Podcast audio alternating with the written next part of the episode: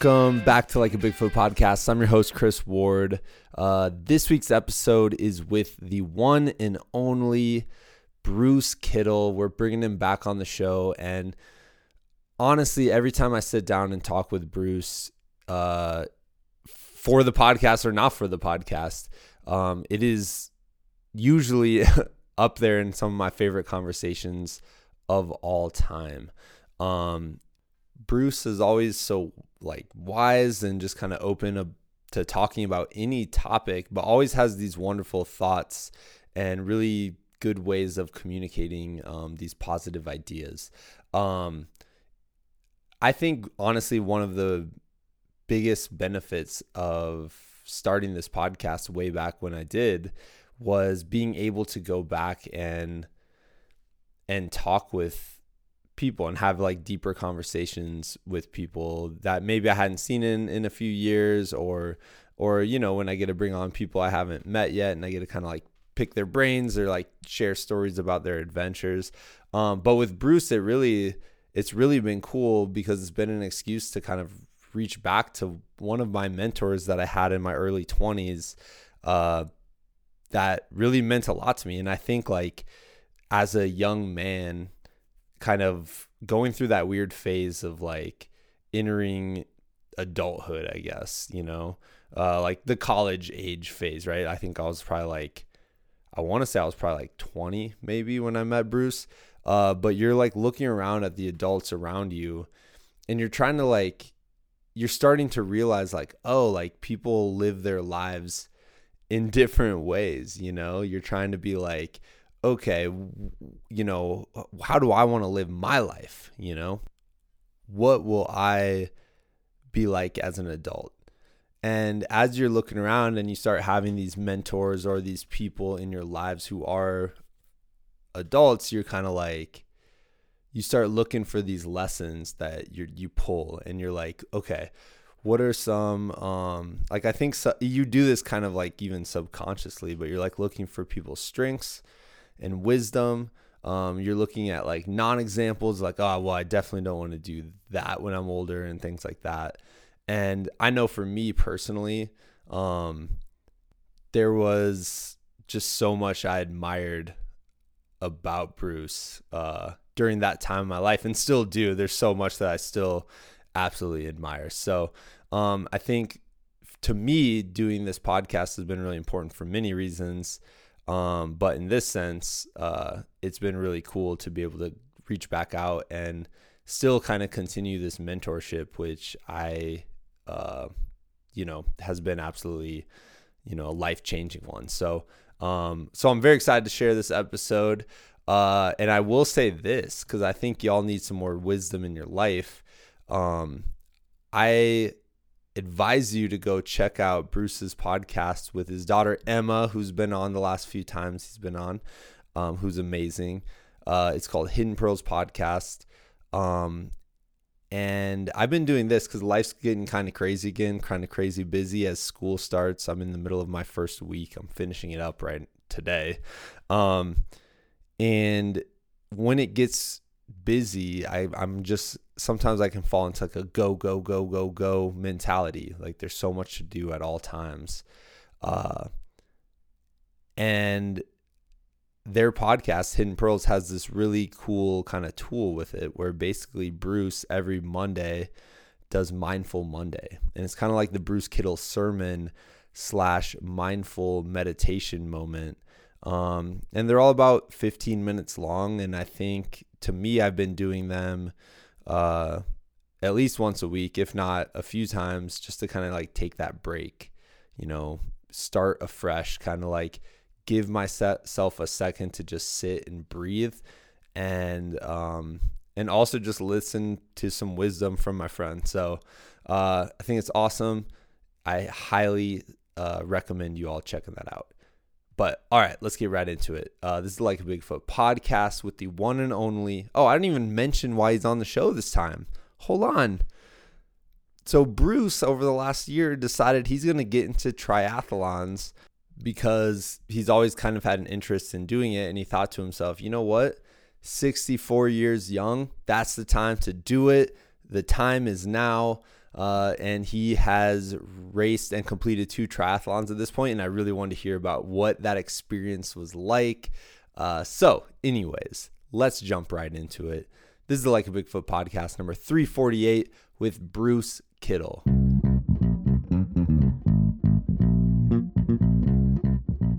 All right, ladies and gentlemen, I am honored once again to be joined by one of the like I don't know how else to put it, Bruce, except I try not to use the word awesome too much, and I definitely use it way too much. But you're truly an awesome human being. Um, I'm so glad that I get the chance to sit down and talk with you and um, kind of like, you know, just get wisdom from you. And I'm, I'm honored to have you back on the show. Um, so, welcome back, Bruce Kittle, to the podcast. Chris, it is great to be here. We've uh, been following you for a long time, and you've been kind of trucking into this field long before we did. And so it's really fun to see your own progression and the guests you're doing and your focus and all that kind of stuff. And so it's super fun. It's really cool way for us to stay in touch a little bit, you know, from way back in West High Junior Highs and all that kind of stuff. And so it's been pretty cool. So like uh, the whole family's been growing up together, including yours. So congratulations on that. Yeah. And I think you must run like 100 miles a day because all I see is mountain pictures and lake pictures and all that stuff. So kudos to you. I, I, don't have that kind of mileage in me, so it's great. not it's not 100 miles per day, nor is it running. Sometimes, sometimes I'd call it a, a fast shuffle. You know? Oh, very good. Yeah, that's that would be my that's my max is a fast shuffle. So yeah, shit. yeah, so yeah. Good, but well, anyway, it's great, great to be on. Thank you. I'm extra excited. You're now a triathlete, and I'm so excited to dive in. But first, I have to I have to point out elephant in the room. We're wearing the same shirt. That's pretty weird. And I hmm. don't think that's ever happened before on the podcast. I made a last minute decision. My wife bought me this shirt year one of Tight End U to support yeah. support the whole uh, endeavor, and I was psyched. And I think it's yeah. such a cool idea. Um, and I was like, last minute decision, putting on Tight End U. Well, then... I'm out here because I've been gone for four days or five, and so I'm like 200 emails behind. So I'm coming out. I'm sitting there working, and then Jan comes out. She goes, "Hey, don't you have a podcast in like 10 minutes? I go, oh, yeah. I got a tank top on. She goes, why don't you put a shirt on? So I go in, should I wear in pearls? And she goes, ah, nah, do something else. And then I was going to wear the one from the last triathlon triathlon because that was kind of cool, but I wore it while I was gone, so it's in the wash. So this was sitting there. So I just, I really, I literally grabbed it, came in and sat down, put the mic up, and there we were. We both had the same shirt. So telepathically, we are united. Oh yeah. Oh yeah, totally, man. No, that's that's hilarious. Um, you don't you don't have the Chubby's pineapple seed. I don't. I don't. All I have is. Yeah, this is the year three model. So yeah, you got the year three, the updated. I want to hear a little bit about that too. Uh, okay. Because there was some sweet pictures, and I'm like, man, Bruce is back out there coaching it up, and I thought it was super cool. You know, that was really really fun. You know the, um, you know, of all the things in my life that I've done, coaching football, um, there's just such a unity within the team you know what I mean? And everybody's kind of we're all stroking in the same direction, trying to accomplish, you know, get better, win games, all that kind of thing. And then just working with, you know, young people like that in that kind of capacity, whether it's junior high, well, fourth and fifth grade and sixth grade with George, seventh and eighth, you know, and then high school and all that kind of stuff in college and all that, and even the NFL. So having a chance to work with the Tight End U guys. So at the end of each of the work days, you know, we saved about 45 minutes for some run game. And that was really fun because, you know, George's the barn out there. We've got a turf field now. Um, and so he typically has 10 to 15 mostly NFL tight ends, but some O line guys as well. We typically just stay with offense. That's another conversation. But anyway, and uh, and we do about 45 minutes of O line stuff out there. So that it's been really super fun, and I've learned a lot too because you know these guys comes in and they've been playing for six, seven, eight years. Yeah. And so just you know how they do things and all that kind of thing. It's been really cool to kind of exchange that. But yeah, that was really fun and. It amazes me, and I won't mention any names, but just uh, you know, these are some of the really lead tight ends and how little they've had an opportunity to work on the run game. It's just not a thing. You know what I mean? Yeah. And, and it really depends on what offense they're in. You know, some of the offenses they're not asked to do that. You know, so um, you know, like the Chiefs. We just had Travis Kelce on our podcast, and that's coming out in another week or so. But oh, sweet! Was, I can't wait. Tra- yeah, and Travis was, you know, he said that his first couple years under Coach Reid, you know, they were kind of in line, and they got then they got Patrick, and everything changed. You know, so he goes, yeah, he goes, you know, three or four times with my hand down a game is plenty for me. You know, you're like, you know, and the, of course it's very different than like the Niners and the Ravens and those kind of guys. So it's just a different animal. So, but anyway, super fun to work with young players who were super yeah. excited and trying to get into the game. So really, that was really fun. Well, I have to ask you about this legendary story I heard, which was uh, back when you were coaching like must have been fourth, fifth, sixth, middle school, yeah. whatever, younger age, where uh, you coming from a lineman background uh, decided uh, that you're going to convince these kids that being a lineman is the best position in football, which it is, but like, because I agree as a fellow lineman, but uh but like classically especially for these young kids they want the the fortune and glory you know of scoring touchdowns and catching the ball or and you convinced them you like brainwashed them into thinking the line was the greatest position ever and i loved that so much yeah that was that's a true story so i seventh, i think it was either i think it was seventh grade i had the whole crew there and i go listen guys i know all of you are going to want to play offensive line but unfortunately not everybody's going to get to so we're going to have a competition, and then those guys are going to play O line, and then everybody else you're going to have to play either wide receiver, running back, or quarterback. and they were like literally they're fighting to play offensive line. It was great. I got a call from one of the parents. They're like, "What what is going on? My kid like he wants to play a center." I go, "Yeah, what's the problem?" You know, like they couldn't quite grasp it. So anyway, and then when we we put the positions in, and then people had to be the, and I still remember George's buddy Andrew Topping. I don't know if you remember him or not. Oh, I do. Yeah. Yeah. Andy had to be the quarterback. He's he was so mad at me. you know, it was really great. So yeah, I had him kind of convinced until they got in ninth grade, and then they started kind of connecting the dots, and they're like, "Coach, what do you like? That's what are you, you talking anyway. about, man? Yeah, but anyway, we opened. Everybody did dry blocks. Everybody did everything. We did all the we did all the O line individuals drill, and then we do a little bit of the other stuff later. But yeah, so they all it was pretty cool. That's, That's genius. That's genius. Well, before we talk about triathlon, just stay on the football topic. Like, what is it about the sport that has kept you invested as like a lifelong pursuit or like a lifelong passion? Well, you know, it's, I guess I'd explain it a little bit, you know, for me. And if you're not a yogi, I guess, you know, you might not understand, but like, you know, you can learn the moves in yoga and kind of the technical side of how to do it and all that kind of stuff. But it's like your body changes and adapts as well does your breath and then the mental state and what you bring to it. And so like every time on the mat is a new experience. Um, and your body continues to evolve and grow and change. And so, yes, you can, you're more flexible and you get stronger, uh, but yet there's a lot more depth to it in that way. And I think for me, football's continued to be that kind of game. You know, it's like, especially interior line play, but, you know, even the back end, I mean, everything, there's so many subtleties from foot position, hand placement, you know, how you're doing it. And then uh, I think one of the things I really love is the training and kind of recovery yeah. stuff. Everything has evolved so much over the, even just the last five years. It has really changed, and the game of football has continued to evolve and change to to meet and keep up with. I think the players, and then the coaches. I mean, there's just so many brilliant young coaches in the game doing so many creative things with really talented players.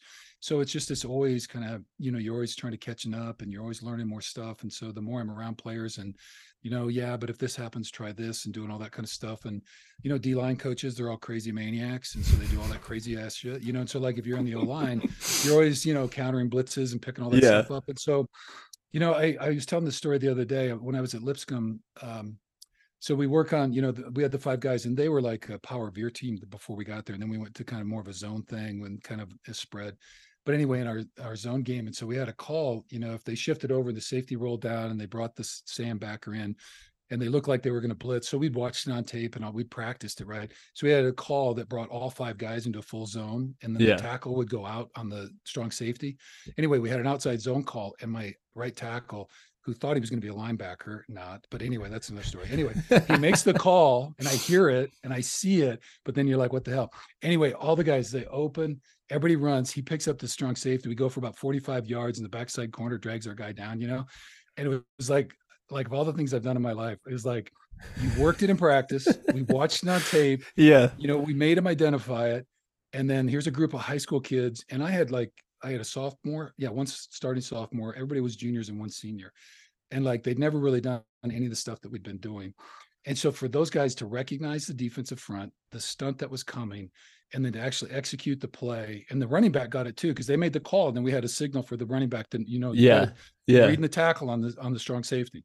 And by God, if he didn't do it and shot it out there, and it was like, damn, this is so much fun, you know, when it works. so I don't know. Like those are the fulfilling things. You know, you see stuff yeah. on tape.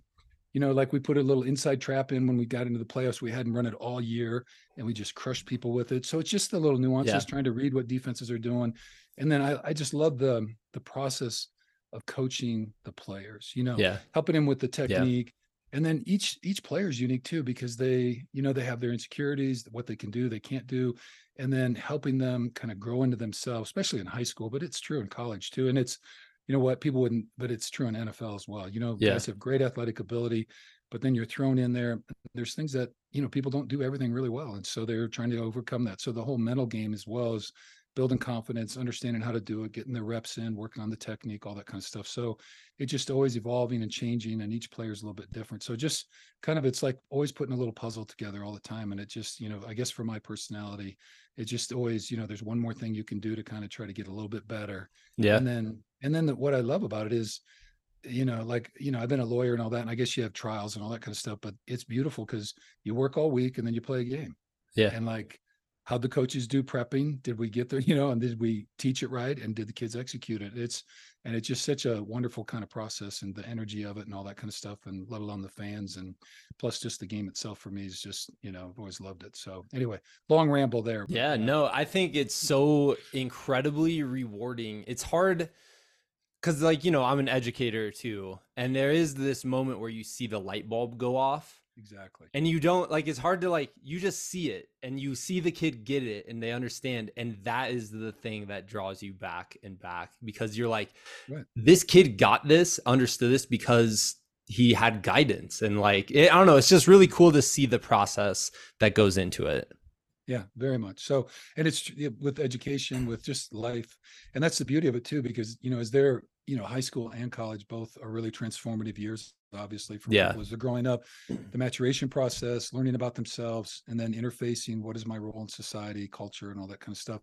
And so you're kind of you're juggling all of that as well. You know, it's not directly on the field, but like if a kid's having a hard time at home, you know, it shows up on the field or in practice. Same thing you know, girlfriends or partners and all that kind of stuff. And same thing with school. So Yeah. you're really helping them try to learn to juggle all that kind of stuff, deal with anxiety.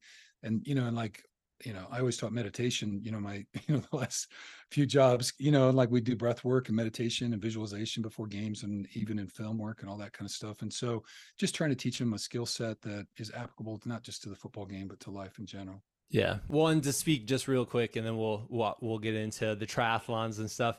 But speak from my experience, like I think I knew you when I was like 20 or like 21, like a young kid, right?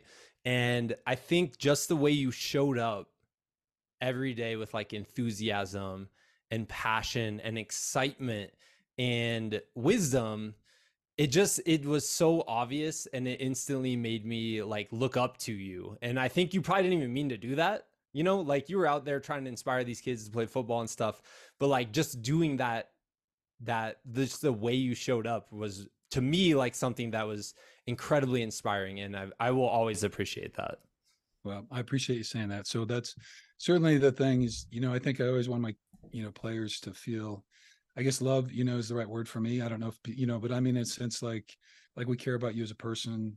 We want you to grow and we want you to be a great football player. And so just trying to wrap all that in and treating players with respect and all that kind of stuff and helping them become the people that, you know, the universe Totally. wants them to be. Yeah. Yeah, yeah. Well, so I want to get into triathlons real Okay. quick. Uh, you um, took on and conquered your first two triathlons at the uh, at 64 years young. I'll have to Yeah. say, yeah, yeah. Yep. And so I wanted to hear like what what inspired you to do that. Like you, I guess to speak to your like college career as a football player. As a lineman, you know, we're working really incredibly hard for five seconds max uh and then to go from that kind of workout and then you know eventually doing a triathlon which is endurance is kind of a different kind of thing like what inspired you to get into that Yeah, you know, I, I just I've had some people, you know, over the last 10 plus, you know, that I knew that kind of got into it. They were doing Ironmans and all that kind of stuff. And then I honestly, it was like last fall and um I don't know if what I was watching or something, but you know, I saw somebody and they were 60, whatever, you know, and I was just like, you know, I keep telling myself I want to do this. And like, if not now, when? And if not who, you know, if not me, who, you know, one of those deals. yeah So I just like, okay. So then I kind of waited for last season to get over. And then in February, you know, picked out a triathlon and, you know, just set the date. And, uh, you know, I didn't really have any clue what I was doing at all, you know, so, and we can kind of talk about that. But so I just it was just a decision to, you know what, you know, my body's and ain't getting any younger, and there's some things I do, and I, you know, the other thing though, it wasn't like I I felt like I was coming out of nowhere because like I've been biking and swimming my whole Yeah. life. You know, I swam in all the way through my junior year in high school from being six years old, so I've always swam. Uh, and then most recently, I mean, I biked hard for the last 15 years, you know, so Yeah. that's those two. I mean, I didn't really feel too bad. Those distances aren't terrible. You know, what I mean, ocean swimming's a little bit different. And then doing the bike after the swim obviously is different and all that kind of stuff. Uh, so it was really just bringing the run back in. And I mean, like when I got done playing football, as I was losing weight, I went from like 290 down to 240 in a couple years, and it took a while to get down to 225. But um, man, I, I ran Yeah. all the time, every day, all the time. So, and now it's more of a kind of just, uh, you know, my knees are a little bit more painful and all that kind of stuff. So I haven't been running a lot. So I don't know, just kind of decided to do it and watch some YouTube videos and talk. And then one of the, um, I was pretty fortunate too. I had a uh, young guy that uh, I knew his dad in Iowa. He was another criminal defense lawyer, and he um, out of college turned pro in the Ironman stuff. And so I've been doing some mental prep stuff with him just to kind of you know work on some things and all that kind of thing. So I had a bit of a resource there, and then another friend I had, she'd done quite a bit of it, st- the stuff as well. So there were some people out there, at least touch base. And so yeah, you can learn anything on YouTube. And and that, but the other thing I will just say for folks, if anybody's thinking about it, like everybody's body is so different, you Yeah. know, about how we respond and recovery and what people recommend. So there is all that, but like everybody that was talking to me was like 25 to 45, you know what I mean? Like that's who's really communicating on how to do things. Um, so in the second one, my training was really different and it's Yeah. so it was kind of interesting. But anyway, we can get into all that. So that was it was just one of those things I wanted to be able to check the box and um and I got one, you know, this last one, and then there, there's actually another one back in California. Just the schedule didn't work on the 26th in Santa Barbara. I, I really was, and I got that family look, like don't even think about it, you know, because we're too close to football. It just was, yeah, the schedule didn't work out for us. But so anyway, but they're super fun to do, and I love, you know, once you do them, um, the community of folks, it's just Yeah. such a collegiality around the whole thing. Everybody's helping everybody, and you know, you got your top 10% guy, you know, men and women who are like super lightning fast. And then you got the in-betweeners, and then you got the people there for the, and you don't know who's who. So you got the sprint relays, right? So the super short ones, and then they're only doing one leg of it. So it's like, you know, a quarter mile swim and like super short, but they're all everybody's in the same group. You know what Yeah. I mean? So it's it's kind of cool that way. So it's it's really fun though. I've the collegiality and just the camaraderie is a really cool thing within the group. Yeah, I always think it's cool with endurance races, um, how you're compete like even like you show up and you're competing against the elites technically you know like you're you're there you get to line up with them and you get to go out and and granted you don't see them after the first five seconds but Right. you get to go out and you know i'm like you know how often are we able to do that like i don't get to go out and play basketball with like lebron james and stuff you know what i mean so it's yeah. it's really cool. It's like, and you get to see them at the start line. You get to observe how they're preparing, and you know, a lot of times they hang out at the end too, and you get to sit down and chat with them and and see how it went. And eh, it's like everybody's in the same boat, you know? Yeah, exactly. We're all doing the same, you know, for the most part, doing the same race, same distances. We've all gone through the same stuff, and just some people are a little faster at it. so, which is cool. You know, it's okay. So, you know, I'm like my whole thing was just, you know, I want to finish and do my best and not get hurt, not hurt anybody else. That was kind of the only, you know, because and you know, each each race is a little different, but they all have time frames with you have to complete that segment. You know what I mean? So yeah, I didn't feel too, you know, I wasn't. I mean, the run, I guess maybe, but like even that one, I did pretty good on, so it wasn't too big a deal. So, Yeah. but yeah, it is really fun to be around, you know, those top ends. Yeah, the last one I just did, the guy that got, I, I can't, I didn't quite. I, he either got first or second. I wasn't quite sure at the end, but had this super, you know, smoking hot bike, you know, all the deals, you know, the the helmet that was all this and the and, like, pointy helmet, the backwards everybody- pointy helmet. Yeah, the aerodynamic, and everybody came up. Hey, you know, Tim, how's it? You know, yeah, what are you doing? Like you were, they just saw him at another race and blah blah blah. You know that. So it was fun. He was right next to me, so we were kind of chatting on the thing and all that shit. So, but it is really cool, and they're all, for most part, all really seem like great people. you know, Yeah. so it's been really fun. Yeah. I think there's something weird about doing an endurance race and having to suffer through it that Yeah. makes a person a better person. And I'm I'll, I'm kind of like, is this why I started the podcast? Like I'm trying to explore that whole idea, or like in through adventure as well. But I haven't quite figured out exactly what it is yet, you know. But I find that commonality amongst a lot of these people. Yeah, there's a performance coach. His name's Chris Hauth. he's out in California, so he works with Rich Roll and a few of the folks. Some people might recognize him, but anyway, but his motto thing, you know, for his work is self discovery through endurance sports.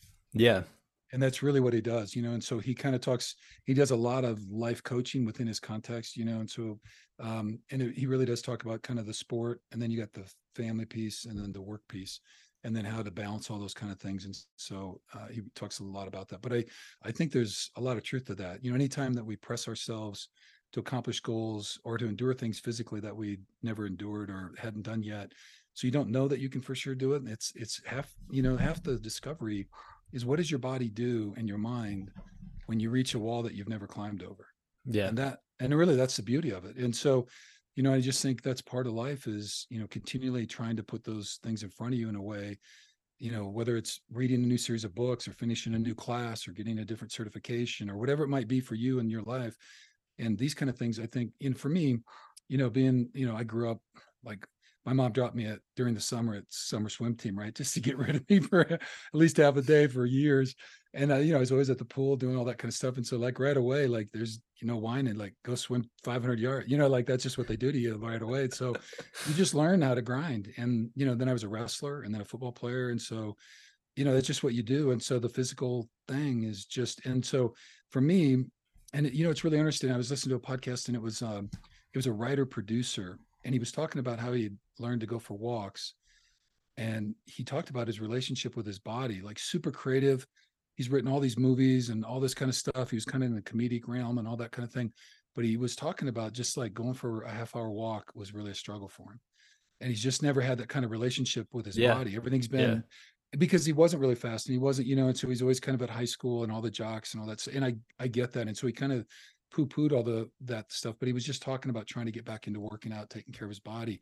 And i just for me that was so foreign because i i've really mm-hmm. and i think for most of the people i hang out with it's like we've experienced life through our body. Like yeah. you know there's an you know it's not like i'm watching i'm i'm doing i'm being you know into it.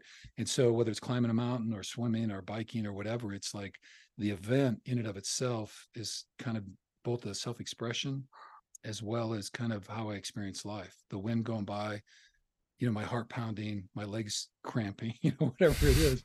So anyway, so all those things kind of work together. So, but I think there's a lot to that self-discovery piece, and that was really true for me in this this thing as well. You know, as old as I am, and I've done a few things, uh, but you know, it, it was really an uh, interesting experience for me.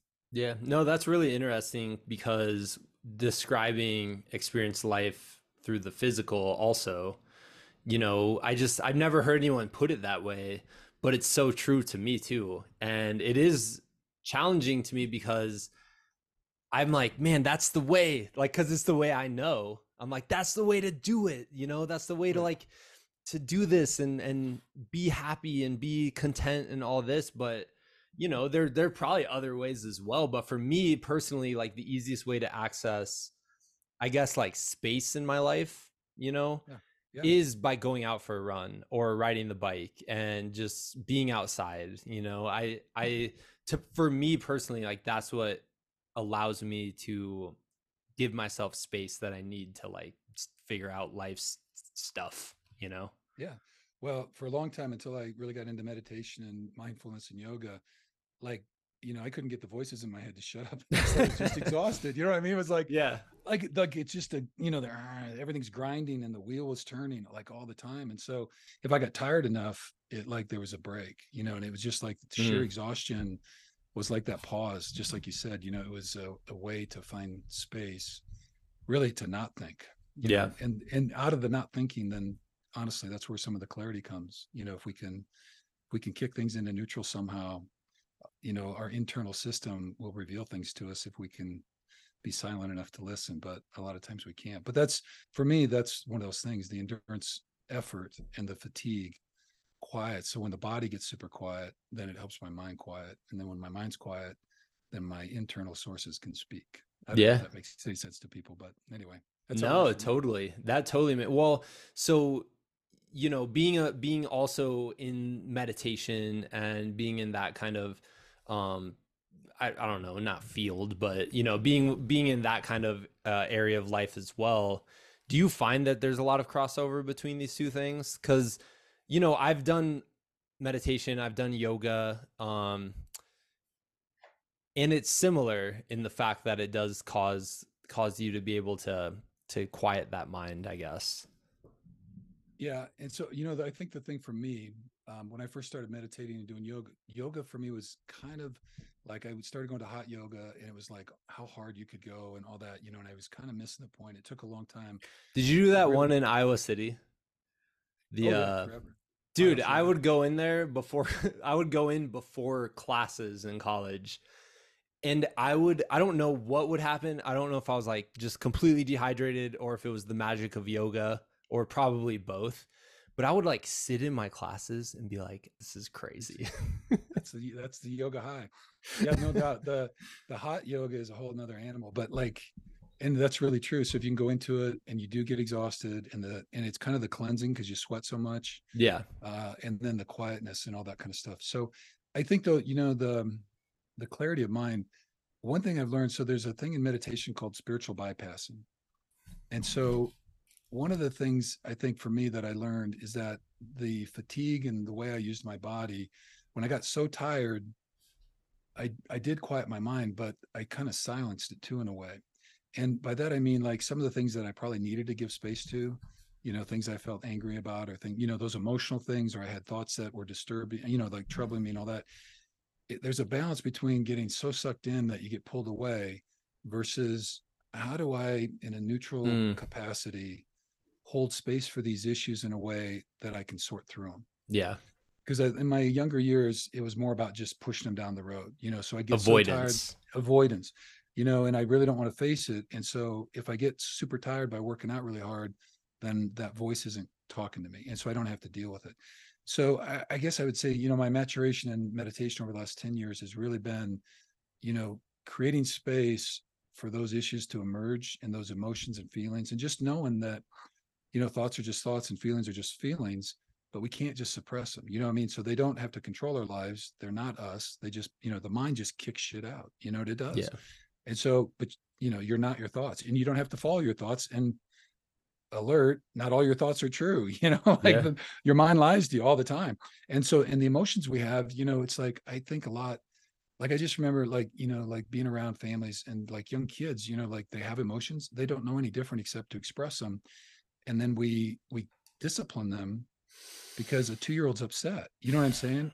And like yes i do as the dad of three kids like it's i'm oh with you, god you know, and it's like there's this balance between okay uh, honoring the anger or whatever emotion the kid's feeling and not conditioning the love and the affirmation they get based on them behaving in a certain way because all they're doing is being authentic yeah. and i think you get a pass until like five or six right? Being like authentic means just saying what the hell i want and trying to get it. You know that's what little kids do. And trying to love them in a way that doesn't force them not to be who they are yeah. and doesn't you know condition it on behaving in a certain way. And and i think that happens to us in life as well as you get older. There's this conflict between being accepted and connecting to other people versus living your authentic life. And like we learn over time as we grow culture and society school family whatever friends they teach us like if you do xyz we're not going to let you in the group yeah. or you're going to get rejected you're going to get picked on whatever. And so then we lose this authentic self and losing our authentic self and wearing masks and being somebody we're not is almost as painful as being rejected and so there's this constant kind of conflict. So anyway i digress but learning to be the authentic self you know that's where you know we talk about knowing the self. Well that's the first step of the four parts of the self is knowing the self you got to deal with your bullshit you know yeah. like and yeah. that's really it and so that's where meditation i think has really been helpful is like doing that and then when things pop up not getting like pulled in but seeing it being curious, not judging. You know, I guess I am a little pissed off about what happened yesterday with so and so. Okay. And then asking what's going on, why, and learning more about that whole situation, and then figuring out who do I want to be in that situation in the future and how can I handle that thing in a better way and trying to learn the lessons. So, anyway, that's a long kind of thing. But I think for me, endurance sports has really helped that. So now the fatigue and doing all those things, it not only helps teach my me about myself and what I can do and not do and how my mind's going to respond, but it still creates that space. And so I've been able, just with my meditation skills, to kind of blend those kind of things back and forth together a little bit. So it's been really helpful for me, both the meditation and doing the kind of physical stuff. Yeah. Well, to just to dive in or dig in a little bit more, like I've been thinking about this a lot lately where really I'm thinking about like what do what is the outcome most people are seeking in life? And most people are kind of like seeking like freedom of some sort, right? Like we're seeking freedom. This is why I like being out at lakes and up on the mountain during sunrise and stuff. Like to me that's like makes me feel the freedom, you know? Right. And so that's that's but like to find it there's a lot of stuff to let go of that you just mentioned like all the stuff that you're taking on that you don't even mean to take on but you are taking on like it's mm-hmm. a lot of letting go of some of that stuff and you know and ultimately the goal is like you know you won't have to run to a mountain lake to find this freedom and contentment in your life like you can do it at any moment cooking dinner or you know doing laundry you know yeah no, it's really true. But I think this notion of like, you can't set something down unless you know you're holding it. You know, like sometimes, like you'll get into yoga or meditation, and all of a sudden you realize, man, your shoulders are just knotted and tight, and you're like clamp, cramping. And like, you know, I, I think there's a thing, you know, somatically, the brain likes to dump its bullshit into the body. Yeah. And we don't always pay attention to that. And so, like, you know, we're you're trying to catch all that. And then what is it that we can set down? Like what burdens you know is my spirit carrying? Like yeah. you know and that's where so the first step is knowing the self and the second step is healing the self. And that's you know especially i think with men. But you know i think women too i don't do as much work with women as i do with men but like men are just so resistant to even acknowledging their wounds and then talking about like what do i need to do to heal it you know and and and i really believe this you know I, I do a lot with meditation and restorative dialogue circles and all that and I, I, don't think injuries it's really difficult to heal injuries unless the story's been told unless there's acknowledgement about what's going on and i think for a lot of men and women you know i don't, don't mean to exclude them it's just my experience yeah. they just they don't want to acknowledge the woundedness they don't want to talk about that and no that's not bothering me and all that kind of stuff and until we can kind of step into that circle and be vulnerable enough to recognize those things and that's where I think both endurance sports and meditation and mindfulness they kind of blend together in that way that if we are open to it and we work on developing the skill sets, we can start to see some of that stuff and build containers to hold it and then eventually set it down because there's no sense carrying all that stuff you know like what happened to us at seven eight nine ten whenever or whatever you know we're not that person but yet it still impacts us and until we unpack it a little bit and work on it and do those kind of things um, you know, it just still carries. It's like another rock in the backpack that you don't have to carry. And so yeah. that freedom, how do we get free? And then like, you know, what are the what are the underlying rules that we've adopted from society that we're following that maybe we don't even know about? You know what I mean? Like, I don't know, you you always do people from this neighborhood always do X, Y, or Z, or people from this neighborhood never do ABC, mm-hmm. whatever it is. And like we hear these stories and then we just eliminate that from our lives because somebody told us like grandma myrtle told somebody that oh they can't do that well sorry myrtle but you know what fuck you i can't you know what i mean and like you know so i don't know so i'm really big on dreaming and making sure yeah. following somebody else's rules and what you said about finding freedom and setting it down i mean that i think is so powerful for people and people are so afraid to live that authentic life about who they really are and who they really want to be because they're worried about rejection or failure and all that kind of stuff. But really, the only failure is, I mean, think about wearing a mask and being somebody you're really not your whole life. Yeah. And then you and then you get to the end, and all the people that you were trying to impress or protect yourself from. I mean, who gives a shit? Really? Yeah. Yeah. You know I mean, so anyway, sorry, we're digressing. Into, no, well, I think the whole thing that was leading me down this path was I find a lot of people who are seekers in these endurance sports. And For a sure. lot of times it starts with the physical, which is, hey, I wonder if I can run a marathon. I wonder if I can do a triathlon physically. And what they end up coming out of always is they come out with this mental journey that is way more impactful on their lives um, than any physical personal record or PR. You know what I mean? So I, I just think that's really interesting. And I think that's kind of like one of the reasons for me even doing this podcast for all these years at this point is I love that that mental journey that people go on, which is really cool. Because Bigfoot is, if nothing else, mindful. He's a meditator. Yep. He's very he has a great level of self-awareness. And according to those commercials, he really likes beef jerky, you know. Exactly, right. um I want to Okay. hear so you know, you talked about two different trainings. You've done tr- two triathlons at this point. Yeah. What were all the mistakes training one and uh how was training two different? Uh, yeah. So training one, I had I got about six weeks out, and I thought like I got to get going. So I was doing my normal workouts, but then I was trying to do it. So I watched some videos and I talked to people and blah blah blah. And so this kind of mm-hmm. notion where you, they call it bricking, you know, where you got to do the two events back to back, so you can Yeah. kind of practice it. So, the swim and bike for me that was pretty easy to replicate. So I go to the pool and then I come back. You know, yeah, it was a half hour break, but still, and get my 25 in and all that. So that whole piece and doing that, I don't think was really. But then I was really concerned my first one about the run, you know, just because I hadn't been running a lot. It's kind of difficult for me. My knees are a little bit sore and all that. And then, like historically, when I was running a lot, it, you know, I don't know, my hip abductors got a little bit sore and all that kind of thing. So I just thought, you know, I really need to do a lot of miles. So I was bricking like a lot in weeks, like not the last two weeks, maybe the second week out, but like three, four, and five out, like like at least every other day, if not, you know, and then I would take a day of rest. And I was using at least running like, you know, for me, pretty good distance, you know, at least minimum would be four, maybe six or seven, you know what I mean? Which is, you know, the distance is six, whatever. And I know for a lot of people that's not a lot, but that was a lot for me. And then doing it on top of the other one. Yes. And I think what I learned in that one, and I was kind of listening to everybody, and then you know the week of you know you're cutting back and resting and all that. And I'll talk about that if you want. But anyway, um, I guess the lesson that I learned was, and then well, and I'll just say then the second one, I wasn't in Santa Fe, so I didn't have all my stuff. I was in Tennessee, you know, at George's place. The pool system there is not very good, so I took my bike trainer, and I, I basically rode bike every day, really, really hard. yeah. That's kind of what I did for the training. And then he had a treadmill and I did a little bit, but not very much. Um, and then I didn't swim at all for like three weeks. Yeah. And. I got back and I had like 10 days.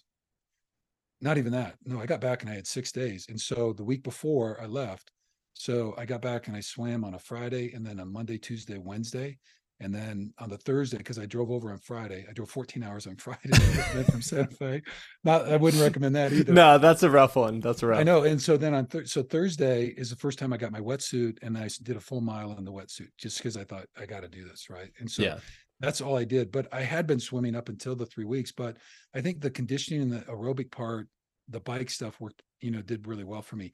But the thing that was really different is I didn't have any running miles in at all. Like, and so then I was back, and then on that, I came back on that Thursday after that swim, and they took the dog out, and we always we have like a two and three quarter loop around our house. We usually walk somewhere in there, or maybe three and a half. But anyway, so I did the like two and a half miler loop, and I just ran it on the trail. You know, what I mean, just kind of like Yeah. I should I should at least you know run a mile, right? anyway, so I did it, and it was on the trail, so not on concrete, which is a huge for me. Oh difference no, it's huge. Yeah. it's yeah it's so much easier like i didn't have i had no pain the other thing too i got a different pair of shoes because i won't name the shoes i got but in the end they were a bit too small kind of tight and they didn't work so i switched up and got a different pair and the second pair were.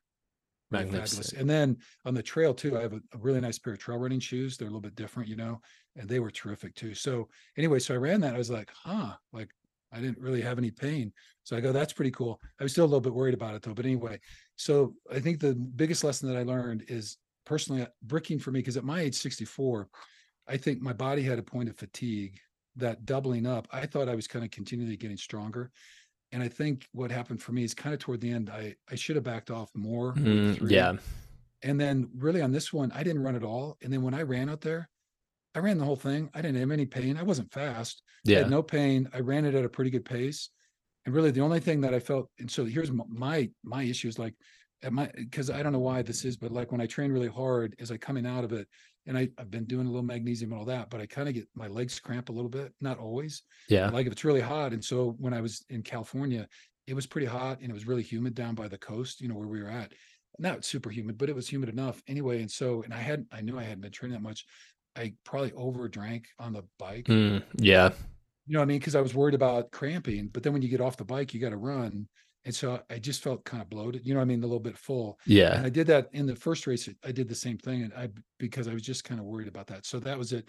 So for me personally, I- I don't think running for me a lot is really helpful. So I'll probably do the same thing. I'll probably keep it two to three miles on my next one and just hit it maybe once or twice a week. I'm going to rely on my bike and my swimming for my aerobic stuff. Yeah. You know, I mean, if you're swimming a mile hard in 40 minutes or 35, you know, you're going fast enough. And I'm not trying to kill it, but I mean, just doing the whole thing. So I would do that. And I switch off from my swim. You know, like every other day, I'll do the distance stuff a little bit faster and I'll do just all in that like an effort. And then I'll switch off and I'll, I'll wear the big, I like the big spongy mutts, mitts over your hands. Yeah. Because they get really heavy. Yeah. And so it's like lifting weights, you know, and like I know the guys, some people really like those little plastic ones. So they're super light and you get the pull, which is great. But there's something about where, you know, when they start to weigh two and a half pounds, so then I don't do quite the same distance, but I do, it's more of a power workout, Yeah. breaststroke and that. So I've kind of changed, and that has worked really well for me too, because I think it works different muscle groups. But that strength training, I think in the water has really helped me a lot as well. So switch that up. And I feel pretty good about, you know, I, I feel okay about not running that much because I think my body, knees and hips are a lot fresher. So Yeah. for me, that works better. And I'm not like, I'm not going to win the race, the run anyway. You know what I mean? So it's like the less pain I have to endure on the 6.2 mile run, the better for me. So Yeah. those things, and I don't, and I didn't really, I only bricked like twice, you know, that whole prep on the last one. And so that was really different as well. So I don't know. And then I guess the other thing, the one thing I will say this, the first one, because I had worked out so hard, like when I got on the bike, well, and the first one, I don't know if you know this, but the weather was so bad the night before, they had like an eight foot surge in the bay in Tampa. Okay. And so they canceled the swim. Oh, you know what, man? I think I listened to you and uh, Emma's podcast about it, and I remember she said that, and I was like, "Oh my goodness!" And they like the added a run. Yeah, they added an extra two miles to the run. like, I'm like, what the heck? Anyway, so that was, and then the next day, of course, it was 100% calm, but they'd already banned any boats, you know, for Yeah. one day. We didn't know about the weather. So then the, the, the organizers, they couldn't have the little kayaks and stuff out there protecting people and doing all that. So they had, I mean, I get it, but so they added, so we opened with the, the two mile run, then we did the bike, and then we had to come back for the six mile. run. That's rough to do a run and then get on a bike and then do a run again. You know? So, but I will say because I had trained so hard, and this is where you know people talk about having confidence in things. And um, Michael Gervais talks about this. He's a mental sport, sports kind of prep dude. Great podcast if you listen to him. But anyway, um, but he, he he has this little worksheet. But one of the things that really clarified for me, I've always kind of understood this, but it's like you know where do I want to go and what do I want to do and what am I confident about. But then the next line of this little journal process is what have I done to earn confidence? Mm, So, Yes. you know, and so like I do believe in visualization and affirmations, but like not you can't just affirm like I'm super fast and never go work out. You know what I mean? yeah. You gotta like, you know, and I think people do like I'm gonna be super wealthy and then watch TV all day. Like that's not the shit that happens. So yeah. oh, we got company. But my anyway, cat, my cat, my cat wandered in. Oh, that's great. So I I mean I really I do believe in that. And so I was just gonna say on the first race, I had conditioned so hard. Like when I got on the bike, that is the fastest 25 miles I've ever ridden in my life. Yeah. Yeah. Now, it was a flat course and it was really well, you know, it's totally blocked off and all that. And you weren't in it. It was a really big course. So that part was really great. So, uh, yeah, I mean, that part was really, I was like, I averaged over 20 miles an hour for 25 miles, which for me is like, that was That's really big. Yeah. No, that's That was- huge. That was really booking for me. So I did really good on the bike. And then, of course, I had to get off and do the six mile run. And I was, that was, it was like painful. But but uh, you're you're 100% right about the confidence thing like the preparation is going to build that confidence because I'll tell you know students this cuz you know one of the biggest fears for a middle schooler is public speaking Right. and you know that's something I have to do every single day and but I remember being terrified of it too and I'm like part of the reason you guys are terrified of this is because you're not prepared you don't know what you're going to say like if you do the work you're going to be way less terrified of doing this and then you're going to be more comfortable with it right. you know know your material, have an outline, practice it. yeah and then try not to read your notes too much but you know it's like it's just a thing you do and so i mean i think that part's really important too so that i would say the really difference on the second one like when i swam because i hadn't been you know those three weeks i you know i kind of biked but i hadn't and then the open water swim it was like the weather wasn't bad but like the there wasn't a current but the waves were you know i mean you had to like Yeah. paying attention um and so i kind of stayed I never redlined at all the whole race. You know what I mean? Because I just was kind of worried about because I hadn't been working out that as much. So I was kind of in that 75%, you know, kind of going hard, but like not um, which would have been fun to be a little bit better for the swim and the bike particularly. But I mean, it was okay. I mean, my my swim time was like 42 minutes, you know, for my first ocean, you know, like that. And that that's was really- yeah that's amazing Well, I mean, it was okay. I mean, the geez, the guy won. I don't know, like you know, they did it in 20 minutes or something. It was crazy. Well, so yeah, my so my doctor out here, Dr. Bill, he's the coolest dude. Uh, he was a swimmer at University of Iowa, weirdly enough. oh yeah, And uh, I was telling him like, yeah, Dr. Bill, like I've been swimming for workouts and stuff. And he's like, what do you do? I'm like, I usually try to do like a mile, you know. I think that's a good. And uh, I was like, how long did it take you to do a mile in college? And he told me, and I was like, dude, it takes me it's- over two times as long.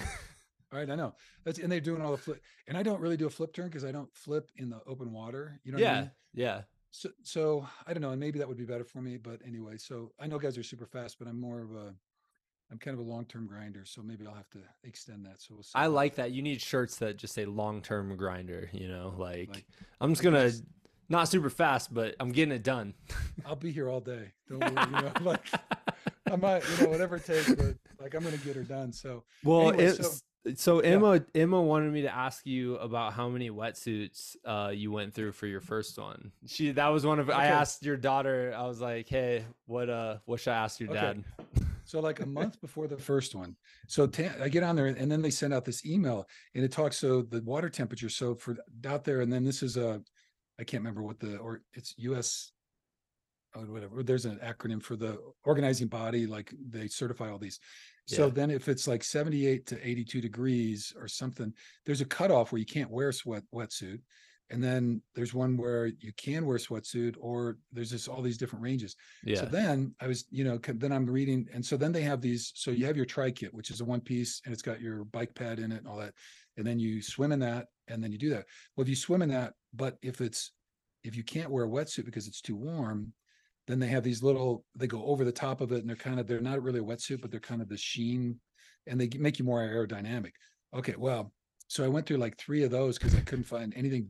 Like they make them for all these like cross country dudes, you know what I mean? And so, like the you know i like i'm nobody makes a triple extra large like i'm i'm only like i'm like 210 215 ish but apparently a little too thick at the top i mean i don't know so i was going through those ripped a couple out trying to find them you know and then i'm like what the hell okay and then um so then wetsuits so i get so i get the full sleeve one and i get that and like the first time i go to swim in it and i don't know anything so then i put and i put my tri kit underneath it so that you have this cloth I got a sleeveless one.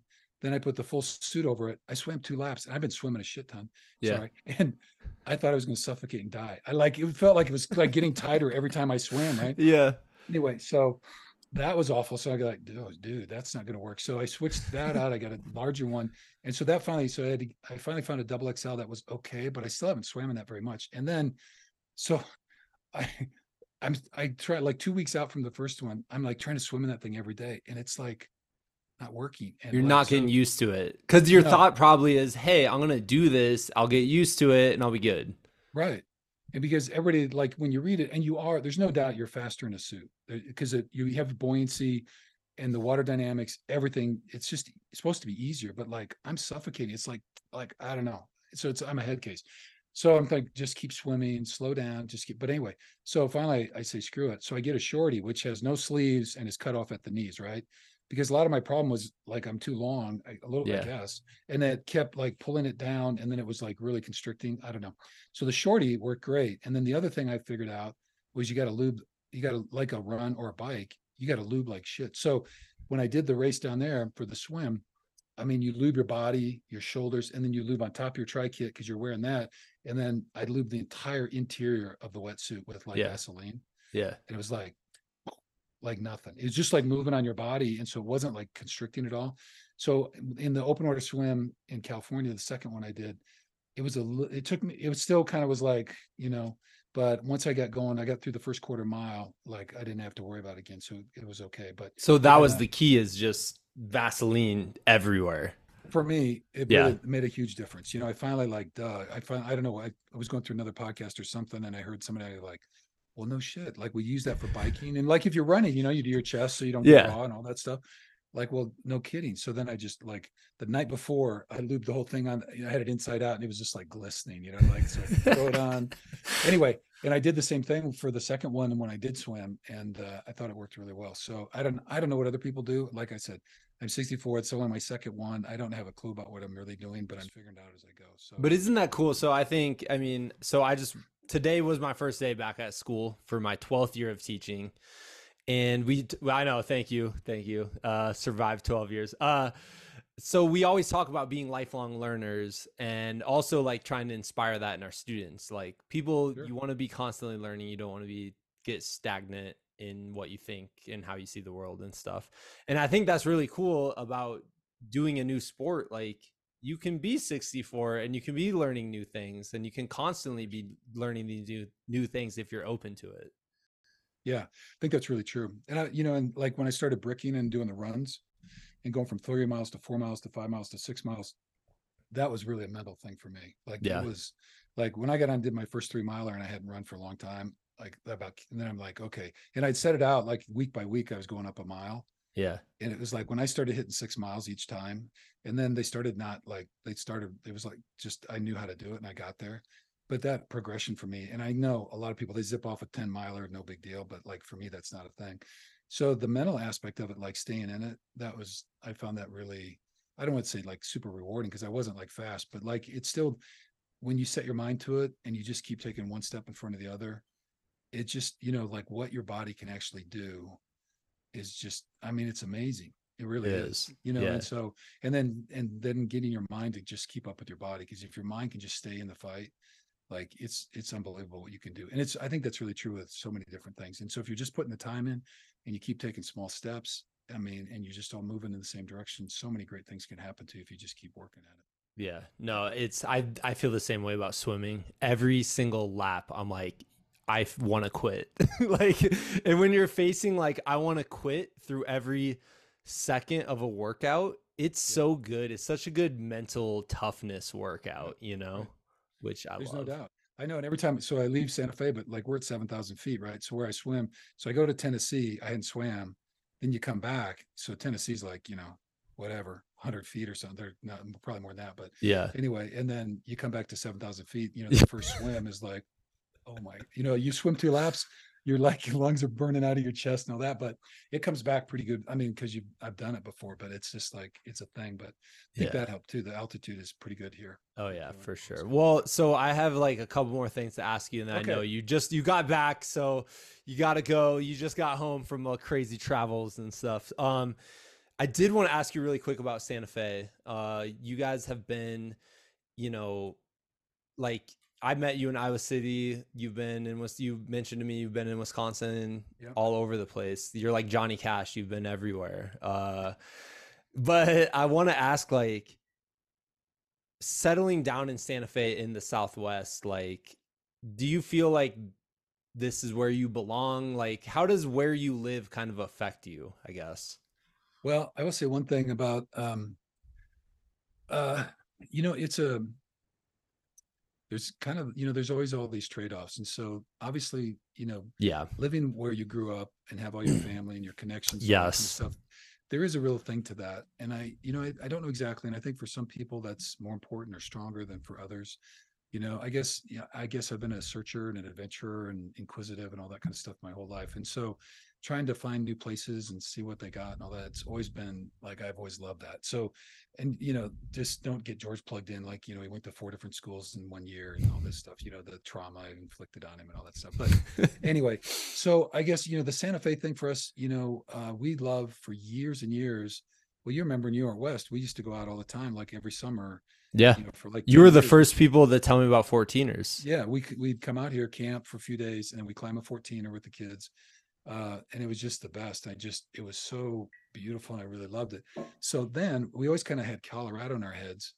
Um, and the short story is that I came out for I was kind of looking for a different job, and I came out for an interview with a place just outside of Denver, up in the mountains, and it was like October, and it was like it was cold as shit. And I was like, okay, I love the mountains, you know. And I was talking to the guy I was interviewing, and we got done, and I go, how is it? And he goes, you know what? If you love to ski, it's great. ski, he goes, I'd probably, I might look somewhere else. And I was like, I, I like skiing, but like, you know, it ain't my world. And like it was, and it was so gray, and it was cloudy, it was kind of raining ice, you know, like pelt, you know, like Yeah. cutting your like that shit, you know. And I was just like, I, I don't know. Anyway, and then uh, we'd been through Santa Fe a bunch, and then so Jan is a black and white photographer, loves art, and so Santa Fe, huge art Very district arts- here, yeah. all that kind of stuff, seven thousand feet, and then you sit in the basin of three different mountain ranges, mainly the southern range of the Rocky Mountains are to the west, and the Sangre de Cristo Mountains are on the east of us, and we sit right in the bowl right between them. And so That's cool. you've got, and so the ski mountain here is like I don't know ten thousand plus, and then you're an hour from twelve and thirteen thousand foot mountains up by Mount Wheeler north of Taos. Um, and so you have mountain access, and then I'm I'm four hours from the Colorado border, so you Yeah. know, it's it's really so I guess, and then just I, and then the other thing is because George and Claroy is in California, and then being a mountain times one hour, it's only one hour difference in two hours in Yeah. Central time. So that's a little bit easier too. But I do just love, you know, the whole mountain range thing. I can I can live in this whole zone from Canada almost to Mexico. We were talking Arizona's a little hot for me. Like I love being at seven thousand because even Albuquerque, because it's quite a you know, it's a drop down there. So I I really like it. Um, altitude is great. I love living at altitude, just kind of the oxygen and all that kind of stuff. And then Yeah. I have mountains everywhere to like I can just disappear for three days. You know, I got a rooftop uh tent that pops up on top of my Yeah. truck.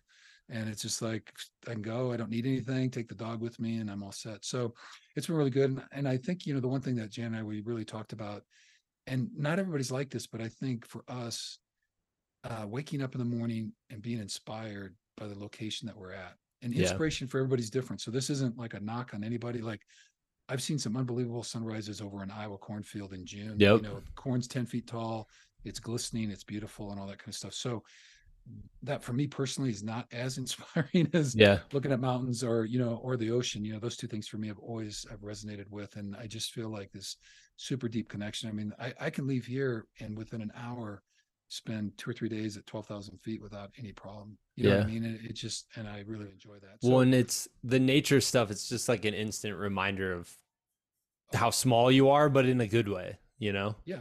Right Yeah. and then just i think energetically too connecting you know and i, I don't want to like but this whole notion of mother earth you know and just i think there's a grounding there and i in a way i feel like the more separated we are from i mean we're just we're part of a planet you know and it, they call it a planet because it's plants you Yeah. know? Yeah. and like and we disconnect ourselves from the roots and the growing and the energy of the earth and just all those kind of things and i just feel like when you get out and you see snakes moving and bears walking and bugs going and leaves blowing and rivers it's just like it just you just feel that kind of connection and i just feel like and we talked about setting things down i just feel like i always feel like the earth is available to me as a way to let go of the things that i'm carrying even when i don't know all the things that i'm carrying and i just feel like there's this healing property of the earth if we can just get off the concrete and just get away from everything Yeah.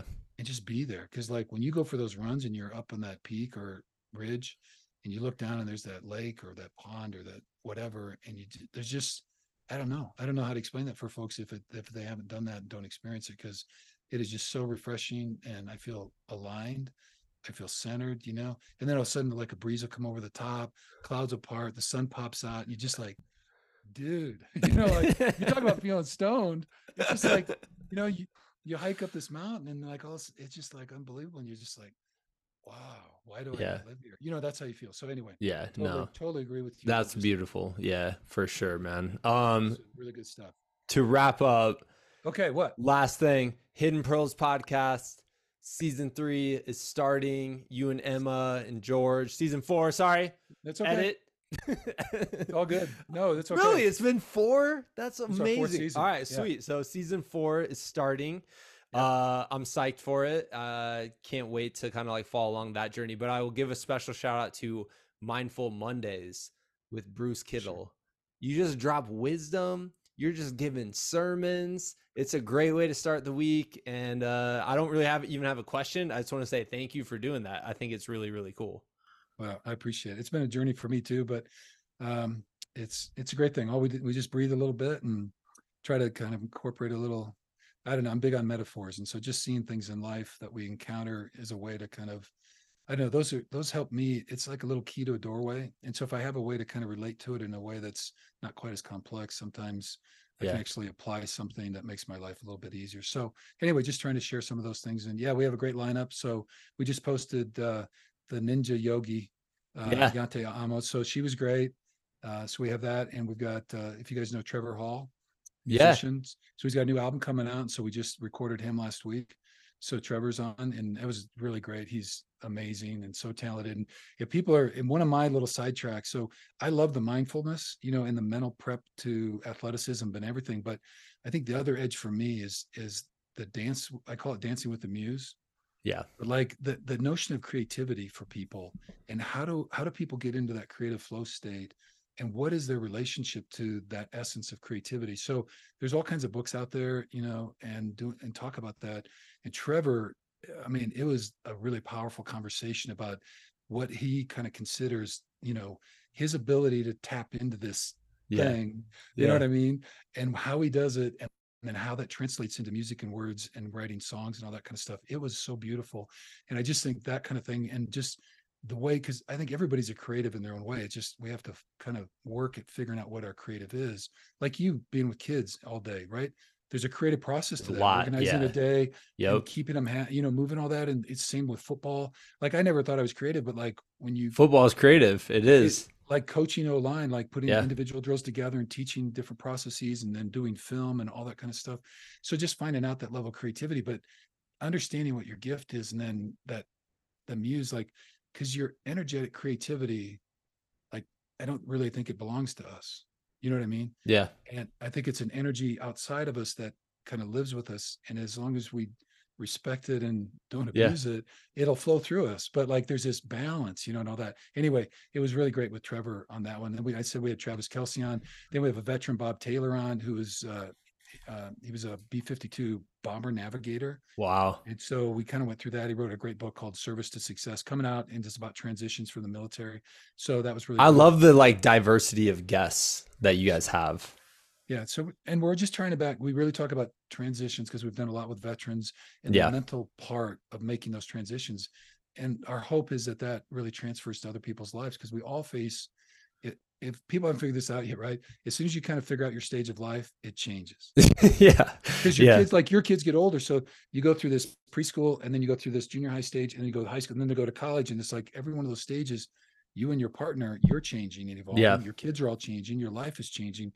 And so there's really no stagnant part of your life. And as soon as you think you got to figure it out, life will smack you side the head. So it's beautiful that way. So anyway, so we've got a lot of really good ones. We're pretty excited. So we're doing our pregame NFL season show with George next week. So that'll Nice. be coming out. And then we'll be doing a weekly show and we'll have a lot of NFL guests during the show. So I appreciate the plug and I thank you very much for that. And then they can look for, so Emma's got a new platform coming out. So we're going to have recorded meditations and yoga and some other kind of movement stuff for people. So if they like some of the other things that we're doing, there's an opportunity. It's kind of a little subscription thing. It's not going to be crazy, but just Yeah. so people want just to kind of have a community to kind of hang out with and all that kind of stuff. So that's popping here. I don't know. Do you know what that's going to be called, or has she Uh, is she still kind of working those details?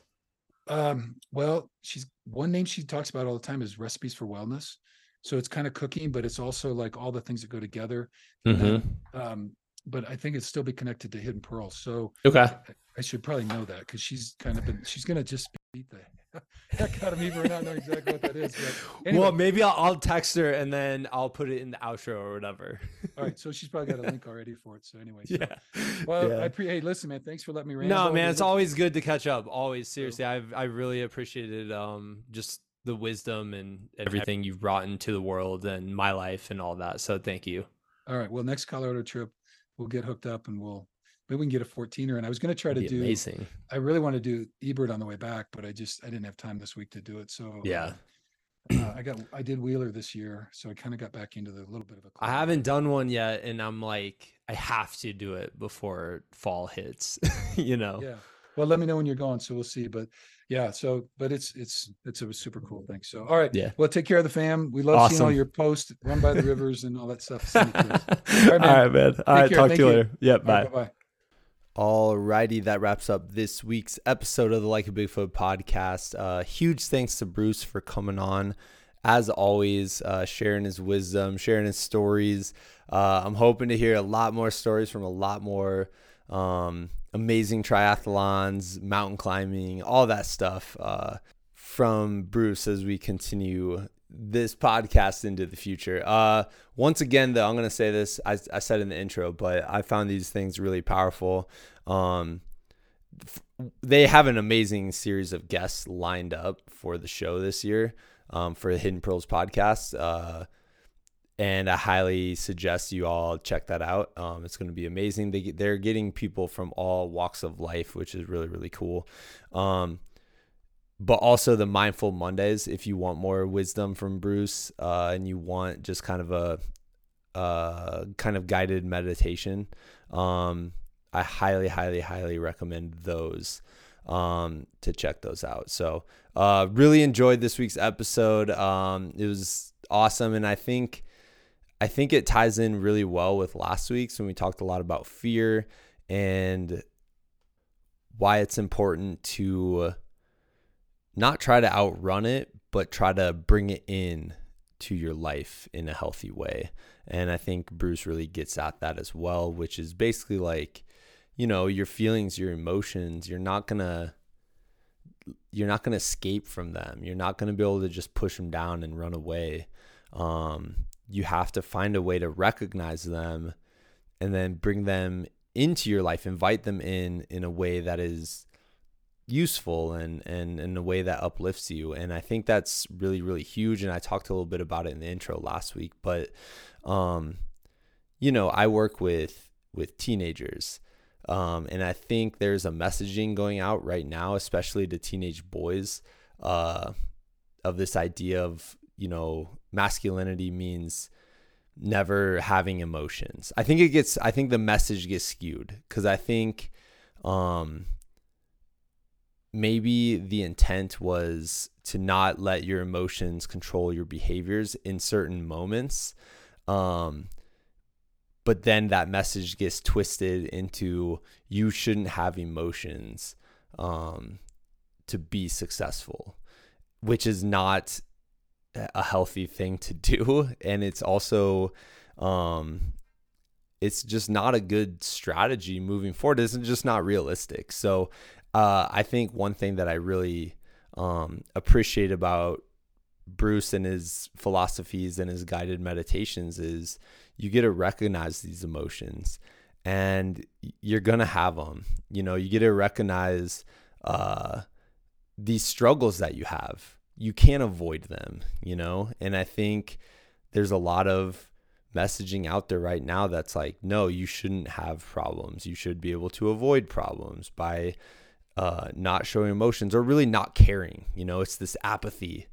And granted, I teach at a middle school, and apathy is a common trait in all teenagers. Um, but it just seems like over the last few years, this message of apathy has really been pushed as like a good thing. And that's never a good thing. I think there's some song that says the opposite of love is indifference. And yeah, so I'm like, dude, you can't have indifference to everything. Like you have to be able to um, kind of have this self understanding. And I think Bruce is really good at helping people, um, all sorts of people, whether it's NFL athletes or whether it's um, you know high school kids that he's coached or or just people he's talked to or affected through um, their podcast. But I think he has this really good message of um, self discovery, you know, and I think that's what doing the triathlon has been to him as these endurance sports have been to all like a bunch of us, right? Is it's this doorway into self discovery uh, that I think is so important. You have to understand yourself. Um, and you know and i think that's one of the fun parts of life is is exploring the world around you the external world but also through that and through this physicality um, of doing like an endurance sport you also get to explore the internal world of yourself.